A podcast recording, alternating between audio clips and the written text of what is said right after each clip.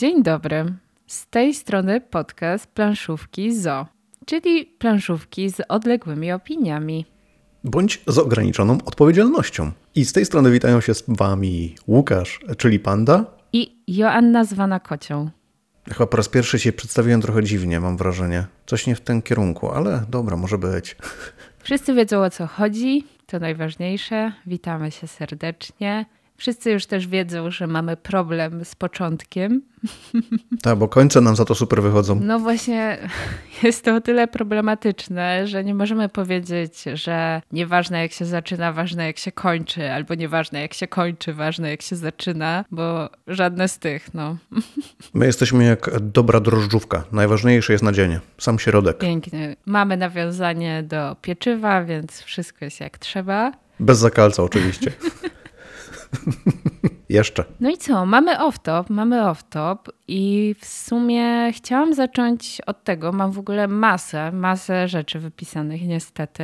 I tak, zauważyłam, że nie wszyscy sobie zdają sprawę z tego, że my nagrywamy całkowicie zdalnie. Odbyłam nawet ostatnio rozmowę, że ktoś myślał, że my się spotykamy na nagrywanie kilkaset kilometrów przejechać na, nagrywkę każdy, w każdym tygodniu. Super sprawa, ej, naprawdę. Także, bo właśnie może nie wszyscy wiedzą, że ja jestem z Warszawy, a ty jesteś z Trójmiasta. Ja dodam jako, jako śledziu z wyboru, że jestem właśnie z Gdyni. Jesteś z Gdyni, ja z Warszawy i tak naprawdę żadnego odcinka nie nagraliśmy spotykając się i wszystkie są nagrane zdalnie. Ale to też chyba dobrze o tym świadczy, że ludzie tak myślą, co? Tak mi się też wydaje. No, w sumie tak, tak, ale tak chciałam to wyjaśnić i żeby nie było tutaj żadnych wątpliwości, bo nawet były jakieś sugestie, że powinniśmy razem może jakiś film nagrać czy coś, wiecie, problem, problem. To będzie rzeczywiście ciężko. Aczkolwiek no, ja cię już wielokrotnie tutaj zapraszałem do Gdyni, żebyś wpadła, żebyśmy pograli i żebyśmy coś nagrali nawet przy okazji. Tak, no oczywiście pewnie to się będzie wydarzać, ale no nie będzie to coś bardzo regularnego i częstego, umówmy się. W sensie ja bardzo chętnie będę nawet co tydzień jeździć nad morze, ale no, życie chyba mi nie pozwoli na to. W tym roku odbył się pierwszy PandaCon, ale już jest zaplanowany kolejny, na który też masz zaproszenie, także generalnie wiesz. Już odrzuciłam to zaproszenie. Tak, e, zakończę ten suspens, bo no niestety. Oj, no cóż. Słaby termin. Chętnie wpadnę, ale pewnie dopiero w marcu. No ale to wtedy też może się postaram, żeby kolejny odpalić, jakby nie patrzę. Ja się zastanawiam, czy PandaCon może się odbywać raz w miesiącu? Bo wygląda, że taką częstotliwość ma PandaCon i nie wiem, czy to jest legalne. A czemu nie? Ej, bo normalnie trwa parę tygodni, to ja mogę mieć co miesiąc event swój praktycznie. Jestem za tym, żeby PandaCon był co miesiąc, nawet częściej. W tym momencie pewnie Piotrek, który też no, obstawiam, że słucha, tak sobie myśli, on to w sumie mógłby codziennie pewnie, w szczególności w Wojnę o Pierścień ze mną grać. Tylko to byłaby śmieszny dosyć PandaCon, nie? Taki... No właśnie, bo nie wszystko musi być PandaConem, pamiętaj. No właśnie. Nie, ale teraz rzeczywiście mieliśmy w zeszły weekend mieliśmy PandaCon od piątku do niedzieli, trzy dni grania i z Piotrkiem i jego żoną razem z moją żoną sobie pograliśmy i to srogo pograliśmy, bo i site wylądował na, nawet dwukrotnie, e, wylądował na stole dwukrotnie, zagraliśmy jeszcze w Wild Tilt West, zagraliśmy jeszcze w Nowa Roma i Dragon, Dragon Keepers. Chciałem powiedzieć już Drachen. -hmm, bo po niemiecku, tak? Jawohl, auf Deutsch. Ale i tak fajna gra. Chciałam e, powiedzieć jeszcze, że w ogóle bardzo dziękujemy za wszystkie Wasze komentarze bo jest ich bardzo dużo i bardzo miłe jest Wasze przyjęcie naszego nowego podcastu, więc to jest chyba dobre miejsce, żeby jeszcze raz wszystkim za to podziękować. Jest bardzo dużo komentarzy też na Spotify, na którym no nie mamy jak odpowiedzieć, ale ja wszystkie te odpowiedzi publikuję i wy chyba nawet dostajecie o tym powiadomienia, nie jestem pewna. I, i to znaczy, że my je czytamy i że je widzimy. tylko nie mamy jak odpisać, więc e, za te komentarze też bardzo, bardzo dziękuję. Oj, ja też, ja też jestem naprawdę przeszczęśliwy i zresztą przyznam się do czegoś, naprawdę wczoraj wieczorem sobie siadłem i tak sobie przeskrolowałem powiadomienia z YouTube'a, przeczytałem sobie i naprawdę powiem szczerze, że się wzruszyłem, autentycznie, mi się łezka wokół zakręciła, naprawdę bardzo, bardzo miłe to było i jestem wręcz no, jak to się mówi, przygnieciony tym, jak pozytywnie to zostało to przyjęte. Także naprawdę bardzo mi miło. Mm. przygnieciony panda. Dobra, ja już prawie koniec off-topu, bo nie chcę też, żeby za dużo i jeszcze wiem, że ty chyba coś jeszcze będziesz miał, czy, czy nie? Nie, ja tu, tu tę wspominkę o Pandakonie to by wystarczyło A, pod tym okej. względem. Ja jestem To szczęśliwy, jeszcze że... będzie kolejny pandakon. Tak, ej, ale to było najlepsze, bo to było jeden z założeń praktycznie Pandakonu było, żeby wreszcie zagrać w sajtach, na którego się umawialiśmy. O Boże, nie przesadzę jak powiem pół roku i rzeczywiście, że ten sajt wylądował na stole i nie dość, że raz wylądował, to jeszcze wylądował drugi raz, także ja jestem naprawdę bardzo zadowolony z tego powodu. Następny raz za rok. Nie, no będzie szybciej. Ja chciałam zrobić małą polecajkę z Netflixa znowu, bo tam mam konto teraz, zrezygnowałam z jakichś innych, więc mało oglądam ostatnio, ale chciałam polecić e, taki, to jest chyba dokument nawet. Wyznania stalkerów to się nazywa. Jeżeli ktoś lubi te klimaty takie true crime i, i tak dalej, to uważam, że ma bardzo ciekawy pomysł i realizację ten program i bardzo dobrze mi się go oglądało. Więc jak ktoś lubi takie klimaty, to polecam wyznania stalkerów, żeby sobie obejrzeć. Aha, okej. Nie, ja, ja jestem też wielkim fanem True Crime'u i bardzo cenię sobie generalnie wszystko, wszystkie materiały odnośnie seryjnych morderców, jakkolwiek dziwnie to nie zabrzmi, ale to jest temat, który mnie naprawdę fascynuje. No To ja jestem jak najbardziej zainteresowany i z pewnością to sprawdzę. Ale teraz chyba od tego ciężkiego tematu przejdźmy do tematu dzisiejszego odcinka, żeby było po prostu trochę bardziej planszówkowo. Jak płynnie. Tak, takie płynne przejście całkowicie. To witamy, witamy teraz w głównym temacie. Ci, co minęli off-top, to ich strata. Dokładnie. Możecie sobie przewinąć. A dzisiaj jeszcze nie do końca, jak zawsze, wiemy, jak się nazwie ten odcinek, ale, a w zasadzie jak my go nazwiemy, na razie będzie to 7 błędów graczy, 7 grzechów graczy, bo już po wstępnej rozmowie tutaj między nami wiem, że mamy trochę różne podejście chyba do tego tematu. Ciekawe, jak to będzie. A to się jeszcze zobaczę. Może jakiś tam przewałek jeden, drugi, trzeci albo siódmy się znajdzie. Siedem przywałów na siedmiopunktowej liście brzmi jak plan. A właśnie, ale to jest 7 czy po 7? Bo tego w sumie nie załapałem. No chyba po siedem ostatecznie, bo moja propozycja była, żeby sumarycznie było ich siedem, ale zabiegałeś o to, żeby był dłuższy odcinek, więc tu część słuchaczy się cieszy, a część mówi co? No więc mamy po siedem. Bo ja czytam komentarze i w komentarzach widziałem, że mają być 3-godzinne odcinki i ja jestem zdania, że podołamy. Nie, ja nie będę tego montować. Oficjalnie. Jeżeli odcinek miałby trzy godziny trwać, ja nie będę tego montować. Będziemy na zmianę montować. Ty pół, ja pół. Nie, ja nie będę montować trzygodzinnych odcinków. W ogóle nie przyłożę do tego ręki. Także maksimum dwa. To damy radę. Bez komentarza. Dobra, to zacznijmy od tych grzechów. Tak, tak. Musimy przestać się śmiać, bo ja potem wycinam jakieś nasze wzdychnięcia ciągłe i śmiechy, chichy, bo nas się słuchać nie da, jak się ciągle chichramy. Ja się staram wyciszyć, ale po prostu nie zawsze trafi mi się w tym momencie, bo jednak paszcza mi się uśmiecha za każdym razem. Więc jak wydaje wam się, że dużo się śmiejemy, to my się śmiejemy więcej. Zdecydowanie tak. Dobra, to punkt pierwszy. Jaki masz? Przepraszam, chwila, daj mi. Muszę się wyśmiać. Dobrze, także mój punkt pierwszy to jest planszówkowa msza, czyli spotkania, na których się przychodzi, ktoś wyjmuje instrukcję i moi drodzy, zgromadziliśmy się dzisiaj, bo będziemy grać w grę XYZ i zaczyna czytać z tej instrukcji ni- niczym ksiądz na mszy, praktycznie Biblię, wyczytując po kolei rozdziały. Czyli moim grzechem pierwszym jest takie coś, że nie lubię bardzo, kiedy ktoś zaprasza na planszówki i jest to całkowicie nieprzygotowane. A brałeś udział w czymś takim? Niestety A wielokrotnie. wy, słuchacze, bo ja jestem bardzo ciekawa, bo wydaje mi się, że mi nigdy w życiu się nie zdarzyło, żeby ktoś czytał na głos instrukcję jako wprowadzenie do gry. Chyba mam to szczęście. No ja miałem takie właśnie niestety doświadczenia i już wielokrotnie, tym bardziej, że mam jednego kolegę, z którym się zawsze umawiam. Jak gramy w szczególności więcej tytułów, to mam świadomość, że jeden z tych tytułów to będzie tytuł, w którym praktycznie będzie rozłożona instrukcja, bądź ewentualnie Paweł złapie za instrukcję i zacznie czytać po kolei rozdziały. Krok pierwszy, robimy to i to i to. A najlepsze jest to, że za każdym razem się pytam, mam się przygotować? Nie, nie, ja znam grę, ja znam grę. A później okazuje się, znam grę, znaczy umiem czytać.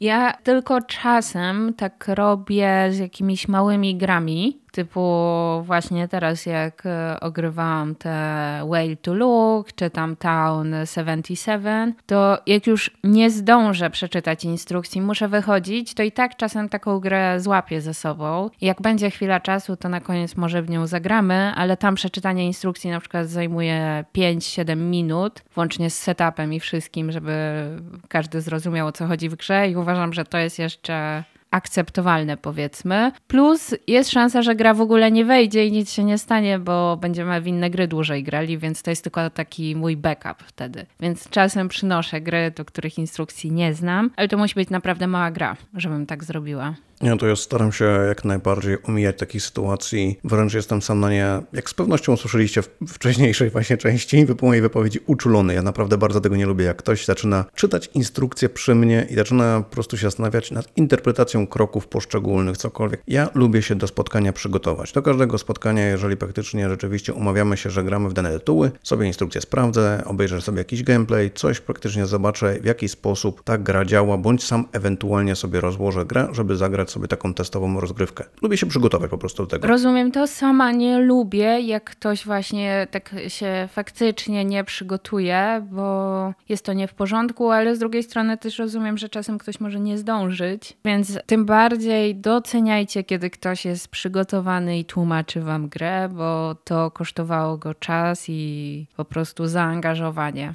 Dokładnie, dokładnie. I szanuję wasz czas, no. Tak, tak, tak. Ja mówię, po prostu jeżeli ktoś dochodzi do takiej sytuacji, że umawiamy się na grę i ktoś właśnie mówi, że słuchaj, no nie udało się ogarnąć tej instrukcji, no to w takim razie zagrajmy w coś, co już znamy. Nie, nie musimy się męczyć teraz i wspólnie ogarniać danej instrukcji, bo na to wolę sobie czas poświęcić po graniu, bądź ewentualnie przed kolejnym graniem. Dobra, ja tego na liście nie mam, ale daję okejkę. Czyli zdałem. Uff. Dobra, to mój e, pierwszy punkt to jest, ja sobie najpierw takie hasła wypisałam, a potem e, trochę więcej, e, co przez to rozumiem i mam chyba takie pojęcia bardziej ogólne, ale u mnie pierwszy na liście jest ciężkość na Board Game Geek. I co przez to rozumiem? To, że zauważyłam, że często ta ciężkość jest traktowana tak, że im w cięższe gry grasz, ty musisz być lepszym, bardziej doświadczonym graczem i, i że to jakieś jest takie aż nie wiem, nobilitujące. O, on gra w ciężkie gry, wow, super gracz. I że dobry gracz nie gra w lekkie gry, tylko same ciężkie. Jest coś takiego. Nie, nie mówię, że wszyscy tak uważają, ale obserwuję, że czasem jest gdzieś takie podejście i takie myślenie. I tak samo, że gry im cięższe, tym będą lepsze. I, i że gra nie może być lekka i dobra. I że godna zaawansowanych graczy. Wydaje mi się, że jest coś takiego trochę. Ja może czasem żartobliwie też to nawet gdzieś sama e, kreuję, śmiejąc się, że u mnie gra zaczyna się od 3,50 na Board Game Geeku. Więc tak, ja pewnie popełniam wszystkie z tych błędów. Natomiast e, doceniam też lekkie gry i, i wydaje mi się, że nie warto się ich tak nawet nie to, że bać, ale że je trochę tak dyskryminować ze względu na ich ciężkość, więc e, stop dyskryminacji gier lekkich.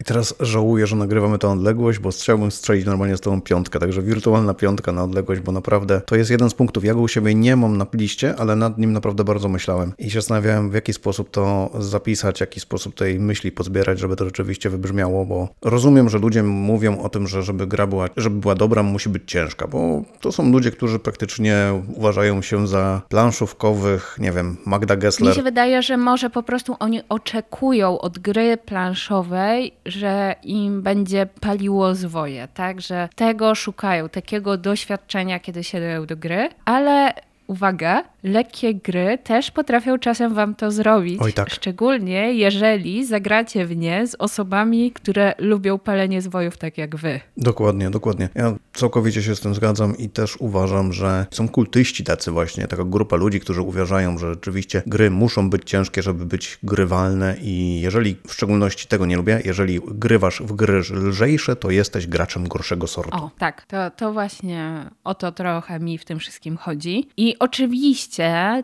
też z drugiej strony warto na początek grać w te gry jednak trochę lżejsze. I, I nawet wręcz nie skakać od razu do tych ciężkich, bo te gry lżejsze często pozwalają nam poznać dobrze podstawowe mechaniki, bo umówmy się, że większość gier to jest wariacja na temat mechaniki tej, tej i tej i potem zdecydowanie łatwiej jest nauczyć się tych mechanik, które poznaliśmy jako podstawowe w wersji takiej powiedzmy bardziej skomplikowanej, jakoś zaimplementowanej z różnymi twistami. Zgadzam się. Więc pod tym względem uważam, że to jest ok.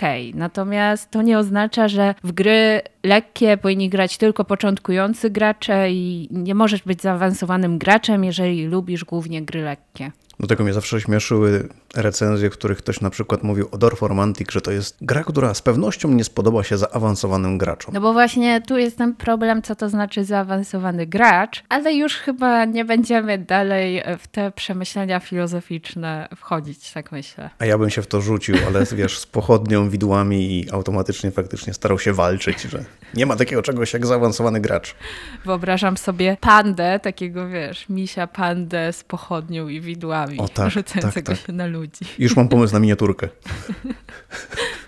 Dobra, punkt drugi. Punkt drugi. Ja mam wrażenie, że trochę moje te punkty są rozpisakiem takiego wieczoru planszówkowego, który poszedł źle. Więc w pierwszej kolejności właśnie nieprzygotowanie, kompletnie nieprzygotowanie. Drugi punkt będzie się odnosił do sposobu tłumaczenia. Według mnie, że to jest też bardzo duży błąd, kiedy ktoś ma przygotowany z kolei scenariusz, w jaki sposób wyjaśnia tą grę, ale ten scenariusz nie zawiera tego, że inni gracze siedzą przy stole. Ja sobie to zapisałem, kto pyta nie błądzi, czyli zachęcaj do pytań. Więc jak tłumaczysz grę i masz przygotowany sposób, w jaki chcesz ją wytłumaczyć, I jak ktoś zada ci pytanie, to nie jest nic złego. Naprawdę, nie bójcie się tego. Ja tego też bardzo długo musiałem się nauczyć. Nie mówię, że to jest naturalne kompletnie, że ktoś ci przerywa to tłumaczenie, ale miałem sytuację i tutaj pozdrawiam Marka, którego też doskonale znasz, żeby nie powiedzieć, że to jest Marek z Kości Piony i Bastiony, bo do niego właśnie teraz piję. Cześć Marek. Tak, który Boże jedyny jest jedną chyba z osób, która zauważyłem, że bardzo alergicznie reagują na przerywanie podczas tłumaczenia zasad. Jak tłumaczył Septime, to miałem wrażenie, że jeżeli zadamy o jedno pytanie za dużo, to przed tą gorą będziemy musieli wezwać pogotowie. To znaczy, ja jestem niestety trochę team Marek i tu proszę o wyrozumiałość, bo ja jestem człowiekiem, który nie ma zaplanowanego, jak dokładnie wytłumaczy grę, ale mam jakieś swoje schematy tłumaczenia gry. Jeżeli mnie z tego schematu jakoś wybijesz swoimi pytaniami, to jest bardzo duża szansa, że ja niechcący o czymś przez to zapomnę. A jednocześnie chciałabym jak najlepiej wytłumaczyć grę i właśnie opowiedzieć o wszystkim, i mnie to wręcz po prostu stresuje, że mogę coś ominąć i bardzo bym tego nie chciała. I kiedy ludzie zadają mi pytania i wybijają mnie z rytmu i pytają często o rzeczy, o których planowałam za chwilę powiedzieć i trochę wyprzedzają moje tłumaczenie, to ja to rozumiem, że komuś to może przeszkadzać i wolę, kiedy pytania są na koniec, bo potem będziesz miał do mnie pretensje, a tego nie powiedziałaś, a o tym zapomniałaś. No i okej, okay, masz prawo, a z drugiej strony, kurczę, chciałam o tym powiedzieć, tylko zapytałeś mnie o to, o to i o to i weszliśmy w jakiś temat i zaczęłam tłumaczyć zupełnie inną część, nie kończąc tłumaczenia, które zaczęłam, bo zostało przerwane. Rozumiem doskonale, ale to też jest jedna z tych rzeczy, którą wydaje mi się, trzeba trochę się też nauczyć. Zawsze popełnimy jakieś błędy. Nie będą to błędy błędy duże, nie zawsze będą to błędy małe, ale będą jakiekolwiek właśnie. Zawsze coś się stanie. I nie ma się co tym przejmować. Naprawdę. Nie myli się tylko ten, kto to nic nie robi. Ty pozdrowiłeś Marka, to ja tu chciałam pozdrowić Przemka, któremu ostatnio tłumaczyłam Godfathera i sobie usiedliśmy. I ja tak, no dobra, to odświeżamy, to wiecie, tutaj to, tutaj to, lecimy i tak w połowie tłumaczenia tak patrzą na mnie, no ogólnie spoko, my graliśmy i wiemy o co chodzi, ale Przemek to pierwszy raz w to gra. Ale tak, ups, bo myślałam, że wszyscy już to grali i że tylko sobie przypominamy, o co w tym chodzi. I to chyba było najgorsze tłumaczenie zasad w moim wykonaniu. Takie na odświeżenie tłumaczenia potrafią być w szczególności bolesne. Ale też mi się wydaje, że to musi być zrozumienie po obu stronach, że praktycznie jeżeli ktoś siada i poświęcił ten czas, przygotował się, to dajemy mu możliwość popełnienia tych błędów i też pod tym względem jakoś nie ciśnijmy go za to, że rzeczywiście te błędy popełnił, bo po prostu to się może zdarzyć. W mojej grupie jestem znana z tego, że często mówię, ale ja o tym mówiłam. o, bo nie pamiętałem, że coś tam. No, ale ja o tym mówiłam. Będziesz mieć taką karteczkę. Mówiłam o tym. Tak. No dobra. Jako punkt drugi wpisałem sobie dodatki do gier. I co mam tu na myśli? wiele rzeczy, bo na przykład zaczynanie ogrywania gry już od razu z dodatkami. Czasem, okej, okay, i, I, wydaje mi się, że na przykład, jeżeli chodzi o takie viticulture, to jak najbardziej, bo inaczej wręcz można się od tej Oj, gry tak, odbić tak, tak. bez się. dodatku i stwierdzić, że jest słaba i nie chcę więcej w nią grać. Natomiast przy większości gier dodatki raczej bym powiedziała, że są dla graczy, którzy już trochę ograli grę podstawową i chcą ją o coś rozszerzyć i zaczynając od razu z dodatkami, trochę odbierasz sobie tą drogę, tą ścieżkę poznawania tej gry i cieszenia się nią i wchodzisz od razu gdzieś na trochę wyższy poziom. I oczywiście nie mówię, że nie wolno tego robić, ale wydaje mi się, że czasem trochę bez sensu jest po prostu tak robić. I co chyba jest jeszcze bardziej bez sensu i co ja oczywiście regularnie robię, to jest kupowanie dodatków niemalże do wszystkiego, wszystkich, w tym oczywiście do gier, w które nawet jeszcze nie zagrałeś a już masz na wszelki wypadek do niej dodatek, w który nie wiadomo, czy w ogóle kiedykolwiek zagrasz, ale masz ten dodatek i, i, jesteś spokojny. E, FOMO e, zadziałało, bo później tego dodatku może już nie będzie, więc na wszelki wypadek on już leży na Twojej półce od dwóch lat, bo może kiedyś będzie potrzebny i może być już wtedy niedostępny na rynku. FOMO ewentualnie hype zadziałał, nie? Bo ktoś właśnie też o tym tak, tak, tak. ostatnio mówił. Nie, ale y, zgadzam się w całkowicie i to jest krosik, bo ja też to u siebie na liście mam. Też uważam, że to jest jeden z takich grzechów, który wszyscy popełniamy. Niestety jest to grzech, który według mnie częściowo jest uzasadniony. A to za sprawą Kickstartera. Z tego względu, że teraz coraz częściej mamy produkty, które są po prostu podzielonymi grami pełnymi i te dodatki stanowią część większej gry i powinny być pełną częścią tej gry od samego początku praktycznie. Teraz przykład jedyny, który mi przychodzi na myśl to jest Wiedźmin. Ja w Wiedźmina jak zagrałem, to zagrałem już z dodatkami i jestem przeszczęśliwy z tego względu, że jak później umówiłem się z kolegą i zagrałem, nie wiedząc, że będę grał samą czystą podstawkę, to tak się wynudziłem, że stwierdziłem, że Boże, jeden jakbym tą grę poznał tylko i wyłącznie podstawkę, to bym ją całkowicie odrzucił grając z dodatkami zobaczyłem, że jest tutaj naprawdę coś o wiele fajniejszego niż tylko takie trochę talizmanowa przygoda. A z drugiej strony na przykład patrzę, że za twoimi plecami leży sobie taka zaginiona wyspa Arnak, która ma na ten moment dwa dodatki. I wydaje mi się, że kiedy ktoś poznaje tę grę, to warto, żeby najpierw zagrał w samego Arnaka, a dopiero później je wprowadzał. Panda się chyba nie zgadza. Nie, nie, ale... E, ja się w 100% zgadzam. Powiem mało. Zgadnij, ile mam rozgrywek w samą podstawkę. O rany. To będzie. Wliczając BGA. No właśnie, no to, to będzie jakieś zgadywanie, nie wiem, 500? Nie, nie, aż tak dobrze to nie, ale wliczając BGA będę miał spokojnie 300. Samą podstawkę. No właśnie. A z dodatkiem? Z dodatkiem, no ten drugi dodatek często też w niego grywam. Ten trzeci, ostatni do tej pory zagrałem dwa razy, więc... E, A właśnie, bo są trzy już Nie, nawet, tak? Bo dwa widzisz, są, dwa. ja już pogubiłam się nawet w rachubie. Dwa są, dwa są, pomieszało mi się. To są przywódcy ekspedycji i... I ten drugi, który stoi tutaj na półce i będę musiał spojrzeć, przywódcy i o Boże, liderzy? To było? Nie, liderzy było do BTS-a. No wiecie. Hmm, dobra, nie ma to znaczenia, ale wiecie o co chodzi, no. Ten ostatni, grałem właśnie teraz ostatnio, dwie rozgrywki rozegraliśmy, żeby sprawdzić tylko i wyłącznie nowe postacie. Tą panią e, archeolog bodajże ona jest, tą postać z małpką i tego pana, który tam właśnie też jest i fajnie się z nimi grało, aczkolwiek jeszcze nie usiedliśmy do kampanii. Musiałbym zobaczyć, jak ta kampania działa. Mam nadzieję, że wszyscy wiedzą o co chodzi. Przechodzimy do następnego. Czyli będzie trochę mniej tych grzechów w takim razie, skoro mieliśmy krosik. Niemniej jednak ja tutaj mam jeszcze rozpisane parę dodatkowych, także na wszelki wypadek. Ale to zobaczymy, jak długo to będzie cał całość trwała. Ok. Mój kolejny punkt będzie trochę takim punktem dziwnym, nie żeby inny były normalne, ale zapisałem go sobie jako podoba się Gambitowi, to musi być dobre, więc... Oj, to jest nasz krosik. Tak? I też masz pisane podoba się tak. Gambitowi? Uwaga, otóż nie, nie mam wymienionego Gambita, ale mam punkt, który nazywa się ocena innych. No to u mnie to jest na takiej zasadzie, że wielokrotnie rozmawiałem z ludźmi o jakimś tytule i zamiast rozmawiać z tą osobą o danej grze, to mam wrażenie, że słuchałem recenzji jakiegoś recenzenta tej gry, bo ta osoba po prostu powtarzała te rzeczy, żeby na koniec powiedzieć, ale w sumie to nie grałem, bo tylko to jest, e, oceniam tylko na podstawie recenzji XYZ. I zazwyczaj to było Gambit, przepraszam ciebie, ale zazwyczaj właśnie to było na zasadzie właśnie, że albo Gambit powiedział, że słabe, czyli to jest słabe, słabe, czyli musi być taki, w takim odniesieniu, że to musi być gra słaba. I to było po prostu dziwne, naprawdę. To jest coś, czego ja bardzo nie lubię. Uważam, że to jest jeden z większych grzechów, który popełniamy. Też mam swoich recenzentów, do których się rzeczywiście często odnoszę, których uważam, że są, mają podobne zdania jak ja, ale nigdy jeszcze nie trafiłem w pełni jakiegoś recenzenta, który zdanie się w pełni pokrywa z tym, co ja myślę o danej grze. Tak, ja właśnie mam to zanotowane, że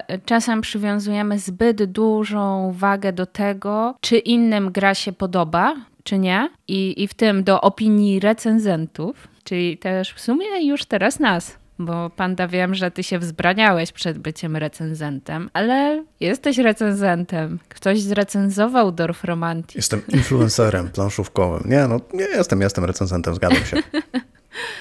Oczywiście fajnie jest posłuchać, co inni sądzą i, i zawsze coś możemy dla siebie z tego wyciągnąć, ale ostatecznie musimy to przefiltrować przez nasze upodobania, nasze jakieś doświadczenia, bo często mamy i wiemy, że o, z tymi mechanikami często jest mi nie po drodze. Mogę sprawdzić, ale jest szansa, że mimo, że wielu osobom się to podoba, to mi się nie spodoba. Ale też jest i w drugą stronę, że to, że innym się nie podoba, to nie znaczy, że tobie to nie siądzie. I, i znam takie osoby z podejściem podejściem wręcz, że nie gram w gry poniżej 8 plus na Board Game Geek. No i z jednej strony może uchroni nas to przed jakimiś kompletnymi krapami. Pewnie częściej gramy wtedy w gry z Kickstartera, bo to one często mają te oceny 8 plus i są totalnymi nowościami ocenianymi jeszcze przed przyjściem w ogóle gry do wspierających. Chciałem to właśnie powiedzieć. A z drugiej strony uważam, że trochę jednak sobie odbieramy szansę poznania gier, które mogłyby nam się bardzo podobać,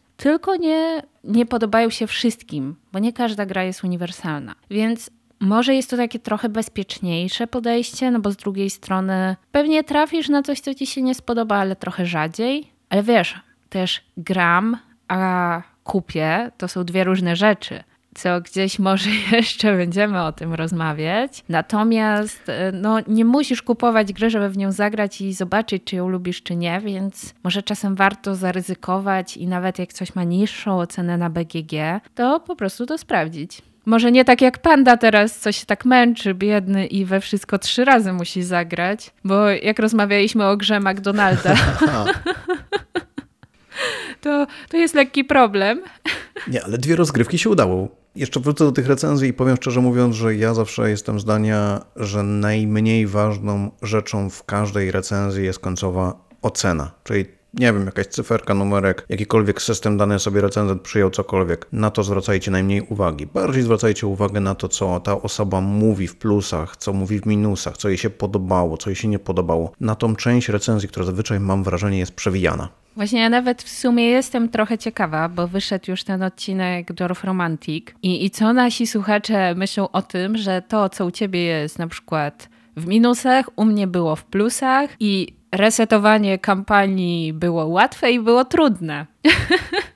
To mi się mega podobało, to naprawdę to jest tak. bardzo fajne. Więc już nawet w naszym dwuosobowym składzie mamy spore różnice w odbiorze gier. No i tak. Takich wydawałoby się błahych rzeczach, co tylko pokazuje to, że te oceny są bardzo, bardzo subiektywne. Wpływa na to też to, że my nie gramy ze sobą niemalże, prawda? No bo rzadko się widujemy, więc mamy zupełnie inne rozgrywki w te same gry, ale zupełnie inna dynamika tych rozgrywek może być. I tu jeszcze chciałam tylko podpiąć e, do tej oceny innych, że Szczególnie jak ktoś wchodzi w hobby, to od razu go ciągnie, żeby ogrywać to top 100 Board Game Geek.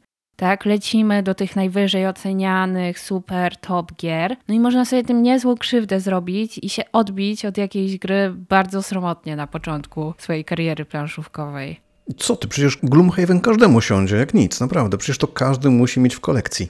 I może to skutkować po prostu wieloletnim pułkownikiem w naszej kolekcji, albo zrażeniem się do tytułu, który mógłby nam się spodobać, ale na przykład na trochę innym etapie naszej planszówkowej przygody. Tak, ewentualnie dowiadujesz się w pewnym momencie, że gra, którą uwielbiasz, którą masz rozegrane kilkaset rozgrywek, jest tak daleko na tej liście BGG, że praktycznie jest krapem, że powinno być czymś, co powinno być zakazane. I się nie znasz. Straszne. Dobra, co tam u ciebie jest na kolejnym miejscu? A, bo to było twoje, tylko ja się włączyłam, bo u mnie też to jest na liście. Dobra. Kolejny krosik.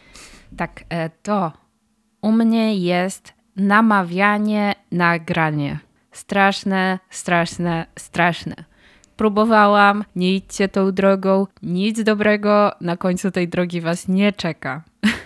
To jest kolejny krosik. Ja u mnie też mam planszówkową hipnozę. Tak, i, i wiecie, no to ma dwa wymiary, bo możemy namawiać kogoś, kto w ogóle nie chce grać, i tu pozdrawiam mojego męża. Jeżeli ktoś jeszcze tego nie wie, to mój mąż nie gra w gry planszowe. On gra w szachy i w nic więcej. Od czasu do czasu zagra w grę planszową, ale głównie dlatego, żeby mi było miło i to nie do końca jest to, czego ja szukam, kiedy gram w gry planszowe. Więc namawianie kogoś, kto w ogóle nie chce grać w gry, to jest chyba największy błąd, zbrodnia i w ogóle ała. Ale jest jeszcze drugi poziom tego, czyli namawianie na gry, w które inni nie chcą grać z jakichś powodów, czyli chcą z tobą zagrać, ale niekoniecznie w to, co ty wybrałeś. Pamiętajcie, że to, o czym przed chwilą mówiliśmy, każdy lubi trochę inne gry jest na trochę innym, powiedzmy, poziomie zaawansowania, ale też tego, jak bardzo chce się zmęczyć intelektualnie grając w gry. I ja na przykład powoli już się uczę tego, że na konwentach granie w bardzo ciężkie gry,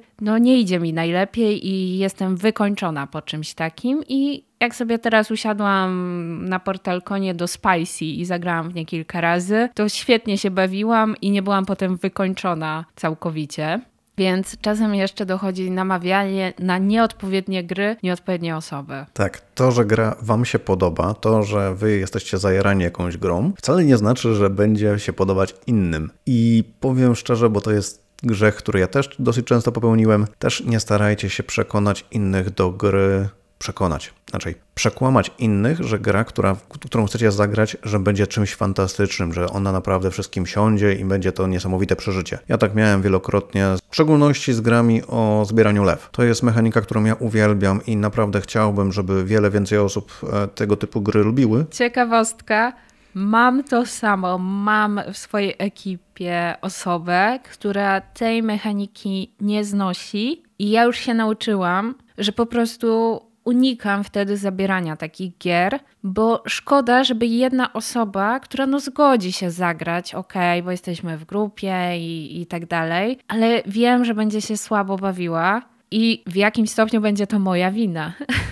Niestety tak, do tego trzeba się rzeczywiście przyznać. Ja tak miałem wielokrotnie, czy to właśnie Scat in the Box, czy to właśnie też Tournament at the Avalon, czy Camelot. To są tytuły, które ja uwielbiam. To są gry, które mają niesamowicie dziwne mechaniki powrzucane, jakieś specjalne moce, w szczególności ten, ta seria Tournament Avalon i Camelot. E, to jest gra, która rzeczywiście robi dziwne rzeczy, mieszając różne gatunki. Dla mnie to jest szczerze mówiąc takie wymieszanie gry o zbieraniu lew z Cosmic Encounters, czyli po prostu każdy ma jakieś wyjątkowe zdolności i po prostu mieszamy to. I jeżeli siada odpowiednia ekipa do tego, będzie się wyśmienicie bawić. A jeżeli, tak jak ja, staracie się innych przekonać do tego, że słuchajcie, bo to jest gra, która naprawdę będą wią tutaj salwy śmiechu, to może się na tym skończyć, że będą się na ciebie patrzeć, jakbyście w tym momencie, nie wiem, e, zabili szczeniaczka. Na szczęście nie wiem, jak wtedy ktoś na ciebie patrzy, ale mogę się domyślać. No, nie polecam, naprawdę. Także pora na mój punkt czwarty. A nawet teraz już straciłem trochę rachubę, bo trochę było już tych krosów tutaj, ale wydaje mi się, że koniec końców dojdziemy do siódemki przynajmniej, wspólnych grzechów, a nawet może będzie tego więcej. Dobra, mój kolejny punkt będzie to planszówkowy oskarżyciel z powołania, czyli osoby, które uwielbiają mówić innym, że popełnili te błędy. To jest coś, co wcześniej mówiłem. Nie wiem, czy to jest częste zjawisko, czy to jest coś, co tylko ja natrafiam na takie osoby, ale są takie osoby, które podczas rozgrywki skupiają się na tym, żeby znaleźć dziurę w całym, żeby znaleźć błąd w tłumaczeniu, twoim tłumaczeniu zasad, tym, co dana osoba przygotowała, bądź też ewentualnie dziurę w grze, jakąś mechanikę, która wydaje mi się popsuta, coś, co praktycznie jest zbędne, coś, co rzeczywiście nie działa, czyli starają się popsuć innym rozgrywkę, mówiąc wprost. Ja wiem, że niektórzy czerpią satysfakcję z tego, żeby znajdować błędy. Ja wiem, że niektórzy lubują się w takich rzeczach, ale skoro już siedzimy, skoro już gramy, no to skupmy się na tym, żeby się przede wszystkim dobrze bawić. Trochę taki też case bycia negatywnym o, dokładnie, dokładnie to. Bo pamiętajcie, to jest takie dosyć zaraźliwe zjawisko. I nawet czasem jest tak, że, a nawet myślę, że dosyć często, odbiór gry zależy od tego, jak inni, twoi współgracze ją odebrali. Bo jeżeli wszystkim się nie podobała i narzekali na to głośno, albo nawet jednej osobie się nie podobała, ale bardzo, bardzo na to narzekała, to to jest taki dysonans chyba poznawczy, że myślisz sobie, że no nie, nie może mi się bardzo podobać gra, jeżeli ona jest tak słaba według kogoś innego. To coś jest nie tak. To może ona nie jest aż wcale taka fajna. Wiem, są niektóre osoby, które rzeczywiście lubią grając analizować założenia danej gry. Całkowicie to rozumiem. Jednakże pytania na przykład w kierunku do osoby, która tą grę przygotowała na temat punktacji, czy ta punktacja przypadkiem nie jest jakaś tutaj pomieszana, to nie są pytania do tej osoby. Ta osoba tylko przeczytała zasady. To są pytania do twórcy gry. A z drugiej strony ja się przyznaję, podnoszę właśnie rękę, że ja czasem jestem osobą szukającą dziury w całym. I może w jakimś stopniu dlatego lubię recenzować gry i czasem gdzieś e, wytykanie błędów wydaje mi się dzięki temu bardziej uzasadnione. No halo, muszę też znajdować błędy, nie mogę tylko pozytywnie mówić, więc mi się to czasem zdarza. Natomiast tak, trzeba robić to tak, żeby innym nie popsuć rozgrywki. Albo żeby nie było takiej akcji, to jest chyba też coś takiego, ale trochę coś innego jednak, kiedy na przykład ktoś wygra grę, a druga osoba skomentuje, o, ta gra jest zepsuta, że dała ci tyle punktów za to, za to i za to. I takie trochę, że wygrałeś, bo gra jest zepsuta. I takie odbieranie tej radości z tego. Tak, tak, tak, tak, tak. Też mam takie osoby, z którymi czasami grywam, że rzeczywiście ty wygrałeś tylko z tego powodu, że tu i tu jest jakiś. W sensie ta osoba nawet nie powie tego tak wprost, ale powie tak, że wszyscy wiedzą o co chodzi. Nie róbcie tego, nie idźcie tą drogą. No dobra, to co, teraz ja. I też muszę popatrzeć, bo tu faktycznie były różne, różne krosy. Ja mam jeszcze na liście kupowanie oczami. I to jest już trochę powiązane z tym, o czym mówiliśmy, a trochę nie, dlatego że tutaj chodzi mi bardziej o coś takiego, że kupujemy coś, bo autor, bo wygląd, bo zobaczyliśmy ocenę. To nie musiał być recenzent, mógł być recenzent, ale może ktoś zrobił ładne zdjęcia i wrzucił na grupę gry planszowe i my już po prostu natychmiast poszliśmy i to kupiliśmy. I to jestem bardzo ja. Tutaj od razu się przyznaję i nie lubię się za to i walczę z tym. Chociażby ten wspaniały case, gdzie kupiłam strike na podstawie tego, że ktoś wrzucił to na grupę, było fioletowe i miało kości, więc co zrobiłam? Weszłam na Amazona i zamówiłam. No w ogóle dramat, co ja zrobiłam. W sensie dobrze wyszło, bo nawet mi się podoba, ale masakra. Nie wolno. Więc wydaje mi się, że trzeba trochę gdzieś sobie hamulec założyć na takie działania, że okej, okay, jak coś mi się podoba, to zamówię, ale na przykład odczekam chociaż dzień, chociaż dwa, żeby przeszło mi to pierwsze takie muszę to mieć i pojawiło się takie, czy na pewno muszę to mieć. Bo można grać w gry nie kupując ich. I pamiętajcie o tym. Może ktoś w waszym otoczeniu będzie miał tę grę. Może w ogóle znajdziecie kogoś, kto ma tę grę tylko po to, żeby ją sprawdzić. Nie musicie jej kupować. Naprawdę da się zagrać w grę nie posiadając jej. Ej, ale teraz pokrywasz dwa moje punkty, naprawdę. Po prostu jednym punktem, jedną wypowiedzią mam dwa krosy z tobą Jej. zaliczone w tym momencie.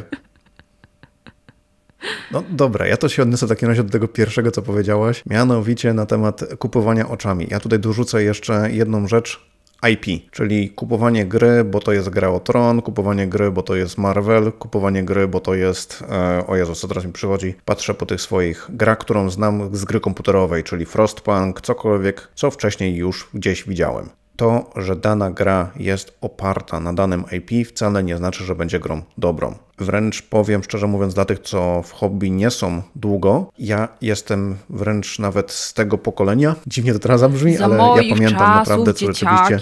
To było tak, że. Dokładnie. Za moich czasów cokolwiek nie wychodziło i było oparte na IP, to był krap. I ja się cieszę, że tak było, bo ja teraz naprawdę do tego typu gier, które właśnie pokazują, że słuchaj, ja jestem oparta na grze, którą znasz z komputera, to ja mam pierwszą myśl, hmm, to ja jednak sprawdzę instrukcję, bo ja takim grom nie ufam. Więc tutaj też polecam nie rzucajcie się na grę z tego względu, że jest napisane Harry Potter. Nie rzucajcie się na grę, bo jest tam właśnie gra o tron. Nie rzucajcie się na te popularne APK z tego względu, że twórcy, a raczej wydawnictwa wielokrotnie wykorzystują to. I to naprawdę widać, że dużo z tych gier one w momencie, kiedy są na Kickstarterze, kiedy się pojawiają w sprzedaży, one mają gigantyczny hype. I wtedy one są wyprzedawane na pniu. Wydawnictwa zgarniają kupę kasy, a później się okazuje, że jednak to jest słaba gra. Albo po prostu nie jesteście jej targetem. Tak, bo na przykład ktoś chciał zrobić grę, która będzie dostępna szeroko i będą w nią grać ludzie, którzy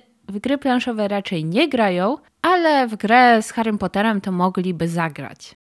I wiesz, jakby, no, są ludzie, którzy lubią grać w Monopoly i to jest okej. Okay. Nie grają w to Monopoly, ale to nie znaczy, że ty też będziesz lubił w to grać. Ostatnio słyszałem bardzo fajne zdanie, że obiektywnie nie ma złej gry, ale subiektywnie będą gry, które będą odbierane przez większość jako słabe. Mhm, tak, tak. Ale będą też ludzie, którzy jednak je polubią. I to jest taki temat, który jest bardzo powiązany z innymi tematami i z tymi dodatkami, o których już mówiliśmy, bo to wszystko się tak ładnie łączy. I ja ostatnio y, bardzo piękny mam przykład tego, co ja zrobiłam i, jak sobie to uświadomiłam, to jest mi aż wstyd za, za siebie, bo ja posiadam Black Rose Wars z Sator Boxem i jeszcze tam z jakimś dodatkiem. I teraz właśnie przychodzi do wspierających Black Rose Wars odrodzenie. To było tak dawno, że ja już trochę o tym zapomniałam i ja widzę, że ja tam poszłam all in. I ja za moment będę miała all in BRW i all in BRW odrodzenie. I jakie są szanse, że ja to wszystko ogram? Szacuję na 1%. Powiem szczerze, że to jest jedna z tych rzeczy, które naprawdę nie potrafię zrozumieć. Dlaczego ludzie, posiadając grę, która w nazwie ma trzy czwarte nazwy praktycznie takie same, kupuje kolejną grę o tej samym tytule, z tymi samymi mechanikami, bo różnica jest mała? Macham do was. Ale jak? Skąd to się bierze? No masakra, że ja to zrobiłam. I ja mam teraz taki, wiecie, problem wewnętrzny, bo mi jest ciężko się rozstawać z grami, ale tak, gdybym miała do tego podejść tak bardziej pragmatycznie i tak rozsądnie, to coś z tego powinnam po prostu sprzedać. I pewnie powinno być to berwu odrodzenie, bo można teraz dostać za to lepsze pieniądze. Ale czy kocia w środku mnie mi na to pozwoli, to jeszcze nie wiem. Natomiast przyznaję się i wiem, że to jest głupie i jest mi głupio, że to zrobiłam, bo jak sobie myślę, ile to jest rzeczy, w które ja nie zagram, to jest tego bardzo dużo. I tu idealnie wpisuje się to w mój kolejny grzech, kolejny błąd, który jest popełniany. Mianowicie nie bójcie się sprzedawać gier. Czyli praktycznie nie ma takiego Bonjour. czegoś, że na emeryturze będziecie grać w jakieś tytuły, które teraz zbieracie, nie wiem, po prostu, które teraz lądują na waszych półkach. To nie jest wino. Te gry, szczerze mówiąc, niejednokrotnie będą miały swoje reedycje, niejednokrotnie pojawią się w lepszych wykonaniach, niejednokrotnie praktycznie wrócą. Jeżeli to jest dobra gra, to ona będzie naprawdę powracać, ona będzie dostępna. Wiem, są wyjątki od tego, są perełki, ale szczerze mówiąc, pamiętajcie, że nasz czas jest ograniczony i jakoś postarajcie się jakoś nim dysponować w miarę rozsądnie. Więc tutaj pod tym względem nie bójcie się rzeczywiście sprzedawać gier. Ja naprawdę jestem tego najlepszym przykładem. W pewnym momencie moja kolekcja miała ponad 700 tytułów i ja miałem poczucie, że mieszkam z grami, a nie gry ze mną. I stwierdziłem w pewnego dnia, że pora to trochę ograniczyć i przyjąłem jedną prostą zasadę, że gry są po to, żeby grać. I zacząłem to redukować. A z drugiej strony można być kolekcjonerem i ja uważam, że nie ma w tym aż tak bardzo nic złego. Natomiast, no, nie wiem, bo też nie lubię czegoś takiego, żeby wytwarzać taki kontekst, że jak masz grę, w którą nie grasz, to jest z tobą coś nie tak i czuj się z tym źle i, i tak dalej. Czasem po prostu warto gdzieś tak ze sobą wewnętrznie porozmawiać, czy to aby na pewno jest e, zgodne ze mną, czy nie działa tu na mnie właśnie jakiś taki strach, że za dwa lata bym może chciał w to zagrać, to już sobie to zostawię, bo potem mogę w to już nie mieć jak zagrać i czy to potem te moje przekonania w ogóle kiedykolwiek się sprawdziły. Zgadzam się w 100%, ale powiem szczerze mówiąc, że wielokrotnie, przynajmniej u siebie, ja miałem takie poczucie, że mam grę, która ląduje na stole, nie wiem, raz na 2-3 lata i ja ją trzymam tylko dlatego, że wspomnienia jak fajne były poprzednie rozgrywki, są takie cudowne, takie wspaniałe, a wiem, że kolejne prawdopodobieństwo, że ta gra znowu wyląduje, to jest w odległości naprawdę hen, hen dalekiej, że to może się wydarzyć za 2-3 lata. I po co? Po co to sobie robić? Naprawdę, to jest trochę takie... Śmiesznie, bo rozmawiasz z osobą, która na razie mocno gromadzi gry. I czasem już zauważam gdzieś absurd tego, ale nie jestem gotowa na jakąś wielką sprzedaż gier.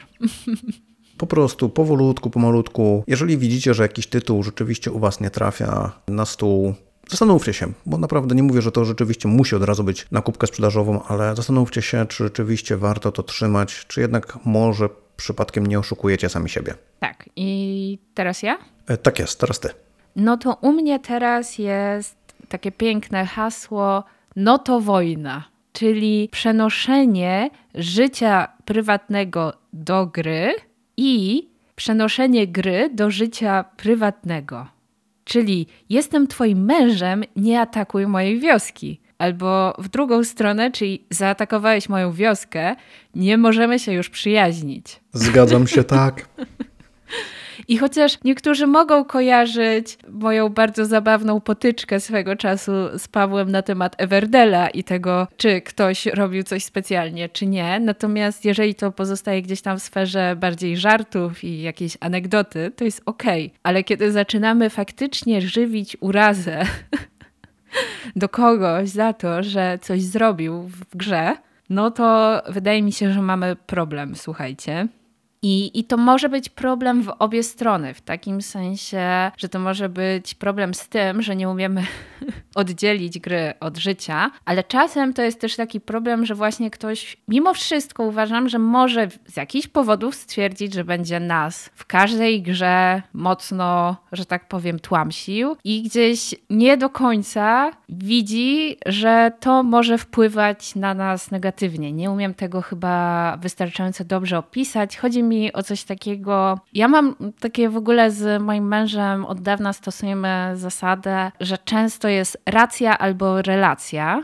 I, I to jest nasza świadoma decyzja, co jest dla nas ważniejsze. I, I czasem trzeba się liczyć z konsekwencjami tej decyzji. I w drugą stronę bardzo, bardzo, bardzo możemy też komuś popsuć grę, jeżeli na przykład będziemy współpracować, bo się przyjaźnimy, bo jesteśmy parą czy cokolwiek. I zapewniam Was, że nikt tego nie lubi i może się zdarzyć tak, że nikt nie będzie chciał z Wami grać. Jak będziecie tak robić? Tak, i są gry, które są grami, które nie trzeba wygrywać.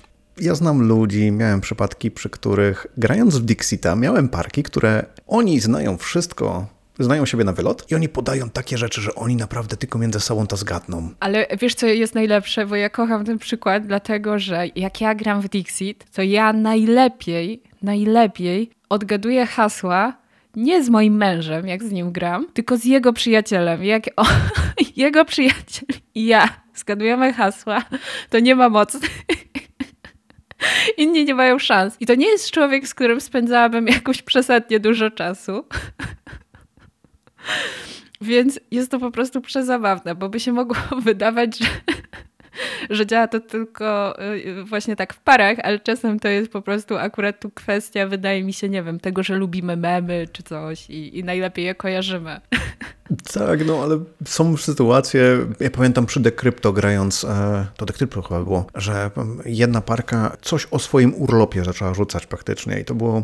Mm, fajna podpowiedź, nie? Praktycznie nic nam to kompletnie drugiej stronie nie daje, nie? Uważam, że to jest już wręcz nie w porządku, kiedy mówimy o rzeczach, które są wiedzą totalnie zamkniętą w kręgu wykluczającym część graczy. To jest nie okej. Okay. Tak, a z drugiej strony też odniosę się do tego, co jeszcze tam już wspomniałaś, tą drugą stronę tej relacji, mianowicie, że później, jeżeli ktoś nas pokona w jakiejś grze, odbieramy tą relację trochę w inny sposób, że odbieramy te osoby wręcz trochę agresywnie przy takim podejściu, że ktoś na przykład kogoś oszukał w grze, albo że praktycznie ktoś coś zrobił, na co się umawialiśmy, no zdrady przy tym Twilight Imperium mi się teraz przypominają praktycznie, które rzeczywiście mieliśmy, gdzie ktoś się dogadywał i mieliśmy sytuację, w której ktoś wykręcił taki numer, że szczeny upadły. I Ja sobie nie wyobrażam, żebyśmy później mieli to jako minus naszej relacji.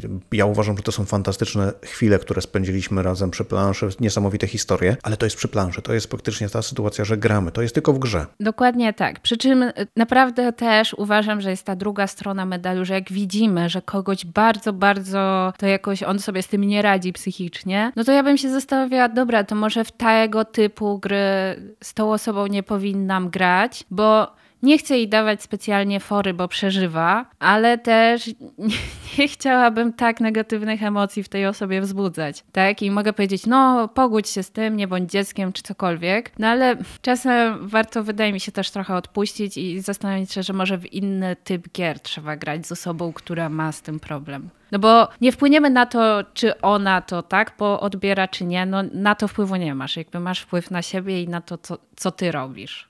Ja bym tutaj do tego jeszcze dorzucił jedną rzecz i zacznę trochę bardziej ogólnikowo. Mianowicie osoby, które czytają zasady, które przygotowują daną grę i wam tłumaczą, niekoniecznie znaczy, że w tę grę są jak coś niesamowicie dobrze. Czyli jeżeli na przykład tłumaczy wam grę typu Area Control ta osoba, to dosyć często widziałem takie nastawienie, to w takim razie, skoro on wytłumaczył, zna zasady, to wszyscy na niego. I no też jest dziwne. O rady, ile razy tak miałam i ja tak po prostu, albo o, bo ty kiedyś to już grałaś, to ty wiesz jak grać, ciśniemy cię. A ja tak, grałam w to dwa lata temu raz i musiałam przeczytać zasady od zera, żeby w ogóle sobie przypomnieć, co tu się robi. Ale e, tak, grałam.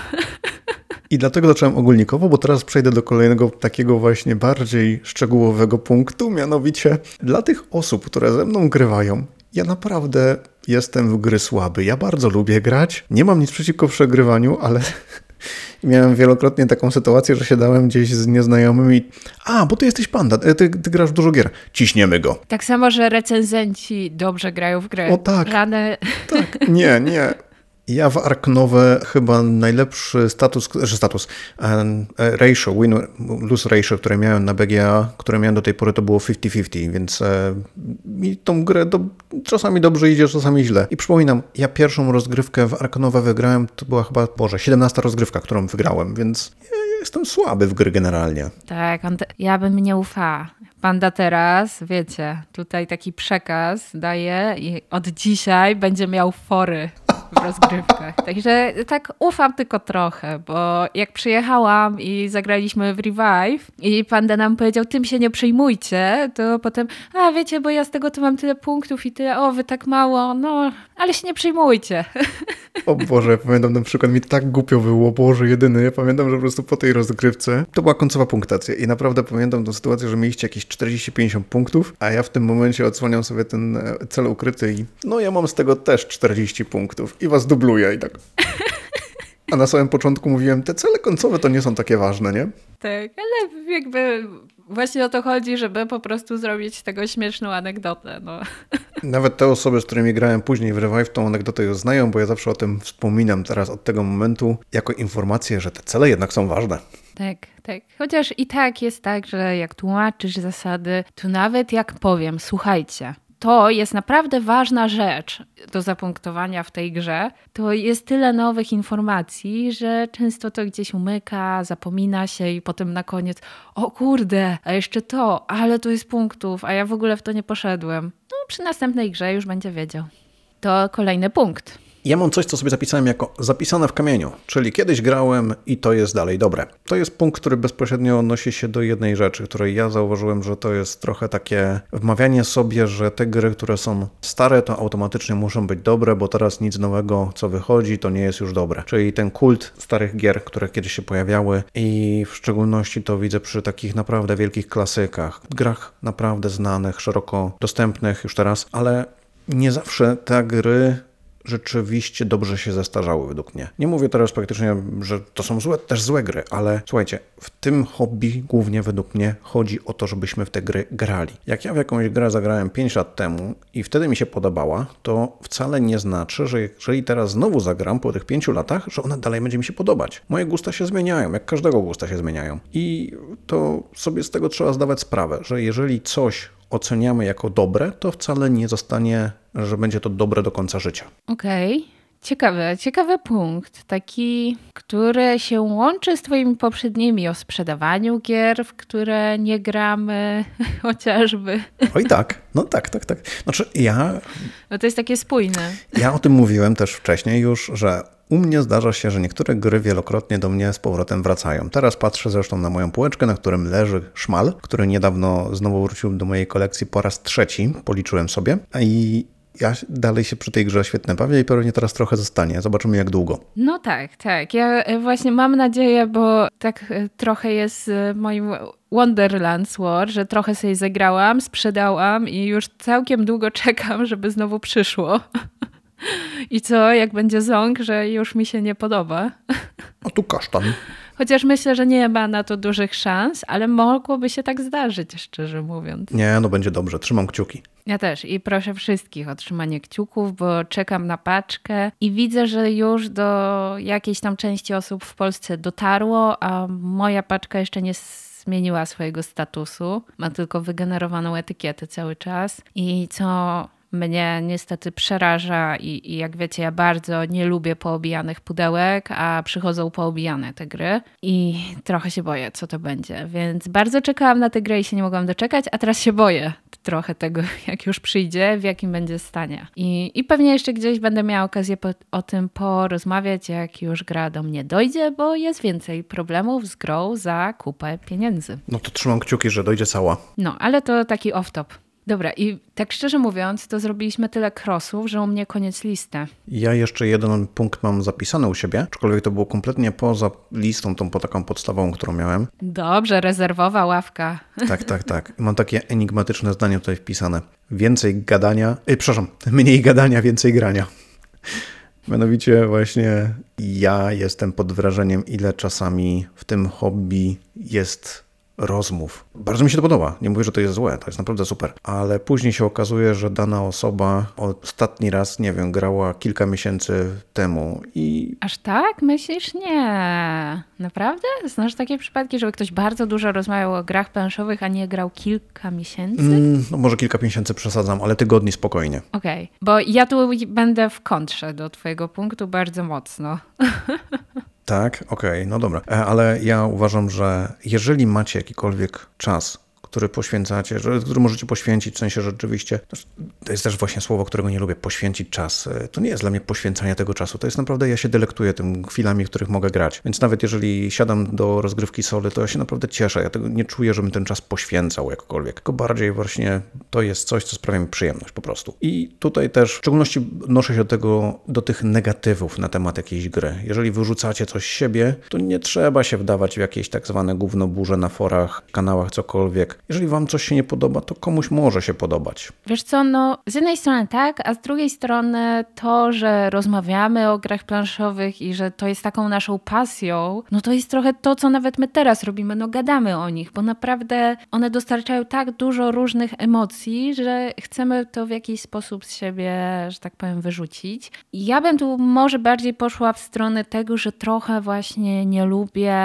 tego, że czasem to wszystko jest tak bardzo na poważnie, poważnie, a to jest tylko granie, robimy to dla przyjemności, wszyscy chcemy się dobrze bawić, a, a jednak są jakieś takie różne podziały i zarzuty, niezarzuty i takie bardzo poważne traktowanie tego naszego hobby, a z drugiej strony też w jakiś sposób jest to ok i, i ja uważam, że to tylko pokazuje, jakie gry planszowe są, jakie dają doznania, o może tak, i, i jak to jest bardzo rozbudowane, że potem chcemy jeszcze dużo o tym dyskutować i rozmawiać, i dla mnie to jest raczej plus. O. Ten sposób, jak to przedstawiałeś, to się zgoda w zupełności. Znaczy, ja mam wrażenie, że to jest trochę też połączone z naszym temperamentem takim, że my generalnie lubimy się nie zgadzać, jeżeli chodzi o nasz naród. I lubimy dyskutować na pewne rzeczy, które wzbudzają dużo emocji. I e, mamy zupełnie różne opinie, odległe na przykład, także no coś w tym jest. Pamiętaj, że ja też lubię być przekorna, więc ja też lubię się nie zgodzić po to, żeby się nie zgodzić, więc... A ja mam jeszcze jedną rzecz, którą sobie przygotowałem na sam koniec. O kurczę. Mianowicie pytanie. O. Tak, mianowicie pytanie do ciebie i do innych graczy, bo chętnie też posłucham i też chętnie e, samo na nie odpowiem, ale czy masz sytuację w swoim życiu, w którym popełniłaś błąd podczas tłumaczenia gry, albo ewentualnie rzeczywiście graliście źle i dopiero po iluś rozgrywach dowiedziałaś się, że gra się inaczej niż się rzeczywiście powinno? Słuchajcie, ja kiedyś nagrałam o tym cały odcinek Starych Kości, chyba nawet nazywający się gry, w które źle graliśmy, albo coś w ten deseń, bo to nie było raz. To nawet nie było dwa, ani trzy. To było wielokrotnie i coś źle wytłumaczyłam. I chociażby to ostatnie moje tłumaczenie Godfathera, Przemek myślę, że ocenia je mniej niż zero. I tak, no zdarza się i tu właśnie trzeba docenić też swoją grupę za to, że na przykład nie ma z tego jakiejś kłótni, chryi, problemów, tylko to rozumieją i bardziej się cieszą z tego, że się przygotowałeś, niż że gdzieś tam czasem zdarzy ci się pomylić czy o czymś zapomnieć, bo to chyba jest częstsze, że nawet nie mylimy się do końca, tylko o czymś zapominamy. Chyba taką grą, którą zawsze będę pamiętać, że źle grałam, to będzie Carnegie, gdzie błąd poszedł bardzo kaskadowo, dlatego że jedna osoba wytłumaczyła jednej osobie źle, ta osoba wytłumaczyła nam, potem my wytłumaczyliśmy kolejnym osobom. I, I wiesz, to już się naprawdę tak zaczęło rozrastać, że naprawdę wiele osób zaczęło grać zgodnie z tym tłumaczeniem, bo nikt nie zweryfikował tego w instrukcji. I następnie. Jaka szajka błędów. Tak, tak. No wiesz, no po prostu to już taka kaskada i zaczęło się to rozgałęziać i lawinowo poszło. Do momentu, aż nie podszedł do mnie raz gość, z którym w to grałam i któremu to wytłumaczyłam, i powiedział, że grał na komputerze w implementację i tam było inaczej. I ząg. Jeden się odważył. Wiesz, bo właśnie często jak wszyscy sobie nawzajem tłumaczymy tą jedną wersję, to nawet nie ma tego momentu, żeby ktoś zauważył, że coś jest nie tak. I to, że on zagrał na komputerze, gdzie były twardo narzucone zasady odgórnie, no to to pozwoliło w ogóle zauważyć, że źle gramy. I graliśmy po prostu z dużo, nie wiem czy dużo, ale zdecydowanie taką bardziej rygorystyczną grę, gdzie ci pracownicy, jeżeli byli użyci, to żeby ich ponownie użyć, zawsze trzeba było ich ponownie opłacić, a nie, że oni już tam sobie byli opłaceni cały czas, co sprawiało, że gra była jednak ciaśniejsza, a dalej działała. Więc nie zepsuło nam to gry i w takich sytuacjach ja zawsze mówię, no najważniejsze, że graliśmy na tych samych zasadach, bo co mogę powiedzieć? Oj tak, tak, tak, też lubię to stwierdzenie, ale teraz mi przypomniałaś w ogóle rzecz, o której kompletnie tutaj której całkowicie nie zapisałem jako przykład, ale rozgrywkę w GWT Argentyna, którą pierwszą rozgrywkę rozgrywaliśmy po dosyć długim odstępie od GWT oryginalnego i zapomnieliśmy jedną rzecz, mianowicie dostawy, że dostawy można że każdy gracz może tą dostawę wykonać raz w dane miejsce, a my sobie utrudniliśmy i zdjęliśmy, że tylko jeden gracz może dostawę w dane miejsce wykonać. A, że nie, że nie można stakować jeden tak, gracz na drugim i graczu. Powiem, że ten wariant, bo to w międzyczasie zamieniło się jako wariant, jest chyba jednym z najbardziej takim właśnie interakcyjnych wariantów, jeżeli chodzi o Great Western Trail. Jaki to się robi wtedy wyścig, naprawdę, takie poczucie, ja muszę tam pojechać, a ktoś ci to zablokował, nie? Także może to z tego coś pozytywnego wyszło, więc polecam, jeżeli ktoś e, lubi wprowadzać sobie utrudniajki do gier, jak najbardziej w całej serii można nawet wprowadzić. Mhm, no więc tak, no Myślę, że każdemu gdzieś to się musiało przytrafić. Im więcej gier grasz, tym większe szanse, że coś pójdzie nie tak. Ja jeszcze mam dwa e, zabawne, dwie zabawne gry, które, czy anegdoty, które też właśnie spowodowały, że dosyć śmiesznie się w dany tytuł grało. Pierwszy to jest Pandemia, gdzie przez pierwsze pięć rozgrywek razem z żoną graliśmy w taki sposób, że ktoś źle doczytał i to przyznaję się, że to ja, że wszystkie choroby muszą być leczone i ja to zrozumiałem na zasadzie, że musimy ściągnąć wszystkie kosteczki z planszy, więc nasze rozgrywki nie dość, że były długie, to jeszcze żadna z tych pierwszych pięciu rozgrywek nie zakończyła się sukcesem, nawet nie byliśmy blisko. A drugą rzecz to jest Splendor. I tutaj to jest chyba na zasadzie tego błędu kaskadującego, że ktoś komuś powtórzył coś tam, ktoś tam, coś tam, coś tam i wylądowało jak wylądowało. I przypomniała mi się moja koleżanka, która tłumaczyła właśnie tą grę swojej kumpeli. Widziałem, że grają Akurat to się działo w graciarni i później parę godzin później przechodziłem obok ich stolika i patrzę, że one dalej grają. Mówię, co tak się spodobało, że kolejna rozgrywka? Nie, my ciągle tą pierwszą gramy.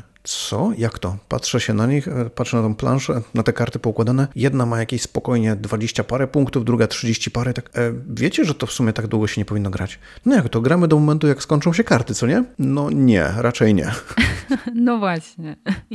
Ja źle grałam też w Azul, niby prosta gra, a można. Także dawajcie znać, w jakie gry wy źle graliście, jakie grzechy wy popełniacie. Też chętnie o tym poczytamy. No i tam grzechy od razu. Ja też mam do ciebie pytanie, takie na zakończenie i już nie w temacie, ale chciałam cię o to zapytać. To słucham. Bo y, trochę mnie natchnęło to, że mówiłeś o grach y, strict takingiem. Czy miałeś, grałeś albo się kiedykolwiek interesowałeś grą, która się nazywa My Favorite Things? Zabiłaś mi teraz ćwieka. Coś mi dzwoni, nie wiem w którym ko no, kościele, ale coś gdzieś... Bo to jest takie, że tam dostajesz kategorię i musisz wypisać chyba pięć rzeczy, i przypisujesz im cyfry, liczby. O Jezu, tak, coś takiego było, no. I potem to zakrywasz, te liczby, w sensie nie widzisz, jakie są liczby, tylko są słowa, nie wiesz z jakiej kategorii. I potem masz to zagrywać, myśląc, że zagrywasz jakąś tam liczbę, ale nie będąc tego pewnym. I potem jest to odkrywane i to w sumie jest trochę trick-taking, ale taki mocno bym powiedziała imprezowy. Ej, ale brzmi fajnie, naprawdę, ale jestem pewny, że gdzieś o tym słyszałem już. No, bo właśnie szukam, żeby jakoś w to zagrać i może niekoniecznie kupować. Mieć nie mam, ale teraz to naprawdę, teraz akurat e, mam wrażenie, że automatycznie w głowie skończyło, wskoczyło mi na listę zakupową.